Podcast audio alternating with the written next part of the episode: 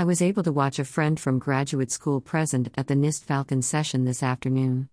Shauna Kerr presented on metacognition, retrieval practice, and a study they did. Tonight, we watched an Open Ed 2021 session entitled Interest Convergence Shared Goals, Student Government and Library Partnership in OER Initiatives presented by Regina Gong, OER and Student Success Librarian at Michigan State University, and Aaron Iturralde, Student Body VP for Academic Affairs. Gong has had several years of experience working on OER initiatives in higher education.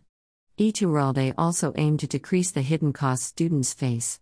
In his current position, Iturralde was able to connect with the MSU libraries.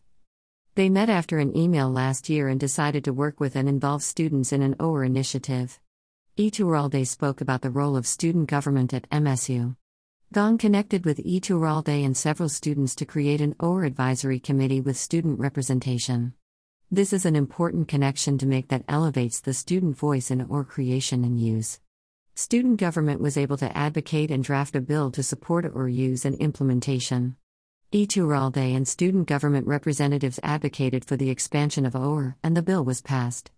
The next question Gong raised was How can student government make OER sustainable? In March, they did an OER Awareness Week with social media and panels about OER. Their marketing committee created stickers and sustainable notebooks with OER information.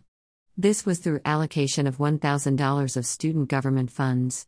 This merchandise and advertising helped raise awareness of OER with students and administration and faculty. Each Iturralde spoke about how student success is a central goal of student government and how OER helps support this. The Student Government Association also created an OER Leadership Award similar to what we have at NC State. Beyond cost savings, the quotes they shared highlight the impact of OER on students, particularly on traditionally underrepresented students. Each URL they explained the role of OER on student well being and mental health that I had not considered. Gong described how collaboration with students can support the greater OER initiatives on campus. I hope that with RO and NC State University libraries, we can raise awareness and empower recent scholars to create together. How can collaborations with student government support OER adoption and awareness? Photo by RODNAE Productions on Pexels.com.